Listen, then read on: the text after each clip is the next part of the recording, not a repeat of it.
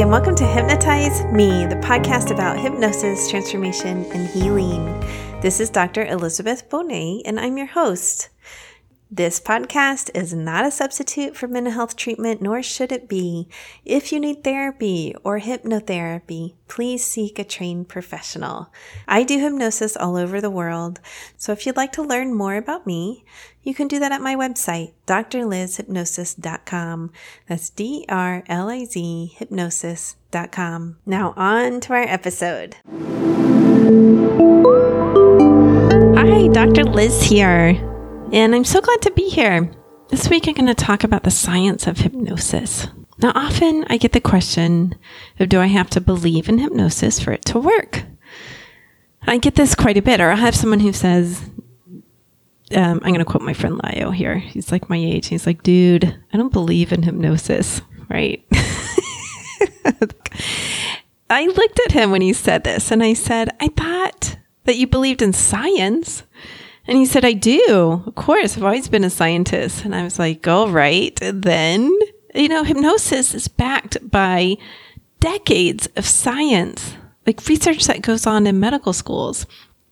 So that was pretty funny. He didn't know that actually. So we ended up having a discussion about it. And I have journals that come to my house. So I even showed him some of the journals and some of the studies. They have double blind controlled studies that go on with hypnosis. They're doing brain scans with hypnosis. And they're finding that it affects like 15 different parts of the brain.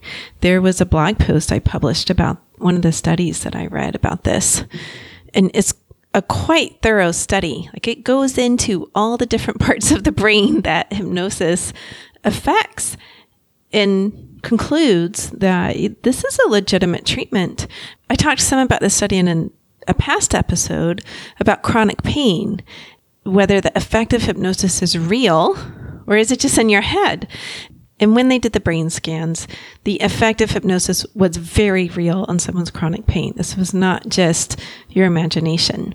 And I'm also going to quote a famous hypnotherapist, Stephen Andreas, who said, I don't do faith healing. I do scientific things and things that work. I just love that quote right? Like this is not faith healing. Like you're not coming in and saying, Oh, I believe, and then boom, you're healed. Not that I'm putting down faith healing.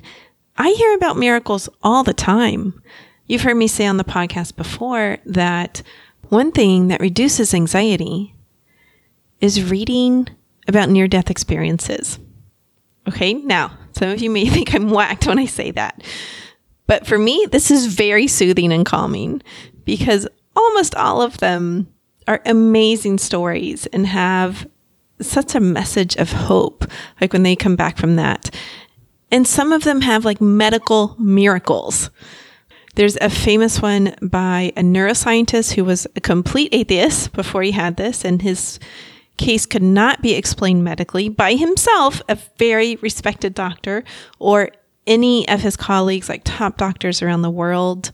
There's another book by an Indian woman who talks about her journey and near death experience and how nobody can explain the healing that happened with her. She had cancer and was really like she was dying and and had this near death experience where they said to her if you go back you'll be healed. Like everything will go away. And it was. So I'm saying all kinds of miracles happen, okay? But you really don't even have to believe in hypnosis for it to work because it works anyway. There's all kinds of studies around it working. Now, do you have to make it into somebody's office or do you have to call somebody or do you have to have motivation? Yes, but motivation is different than belief. So, particularly when you're talking about more of the medical stuff and the medical conditions and pre surgical hypnosis, you don't need belief because you have science. You do need motivation, though. You do have to listen to the file or you do have to do the exercises. I got a question once at a presentation I was doing where the woman said, You keep saying if they're open to it. Like, does it work even if someone's not open to it? We were actually talking about teenagers at the time. And what I said is it works even if someone doesn't believe it's going to work, but do they have to be open to actually coming in and having it done or being a participant in that? Because a session of hypnosis is the two of you working together. I don't have a magic wand. I really am not a faith healer. Okay. like I don't, ha- I can't just lay my hands on you, right? I can't do it. Like I have to talk to you and see who you are and get to know your own motivations and you as a person and what's the medical history going on here. If we're doing medical hypnosis, if we're doing deeper healing, well, I have to know what that healing is. If we're doing core healing, well, then I have to know how you want to feel. I can't decide that for you.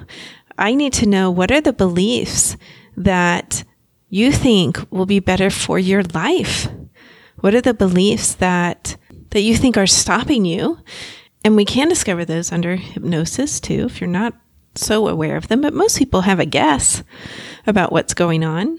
But it's like I'm not going to make up for you what you want your life to look like. That's your part.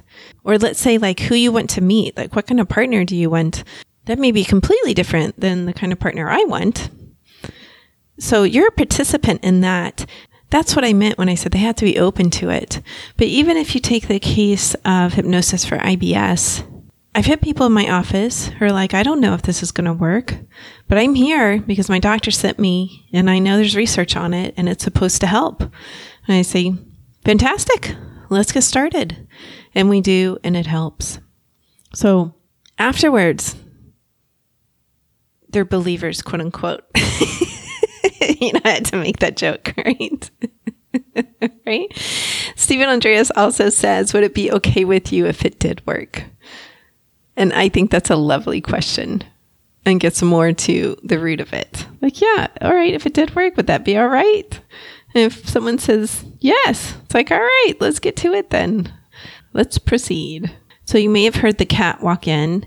She now has a bell because she was bringing me all these little creatures and they were not alive and it was so sad for me.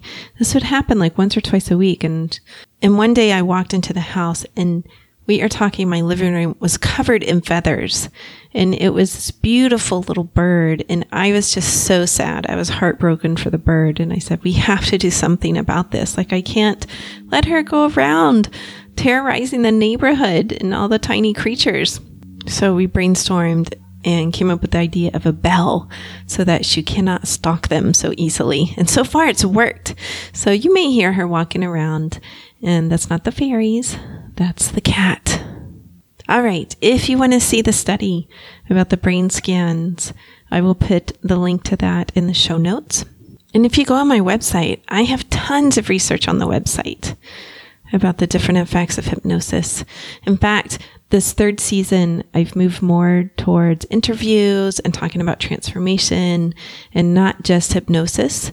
But the first season or two, there were many, many weeks when I would just do a research study about hypnosis and the effects of it and whether it was effective. I am going to do one of those in the next couple of weeks as well. So keep an eye out for it if you're more scientifically minded. All right, have a wonderful week, people. Peace.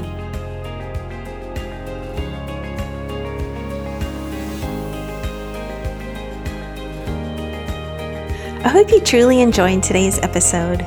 Remember that you can get free hypnosis downloads over at my website, drlizhypnosis.com. D R L I Z hypnosis.com. I work all over the world doing hypnosis. So if you're interested in working with me, please schedule a free consultation over at my website and we'll see what your goals are and if I can be of service to you in helping you reach them. Finally, if you liked today's episode, please subscribe to the podcast or tell a friend. That way, more and more people learn about the power of hypnosis.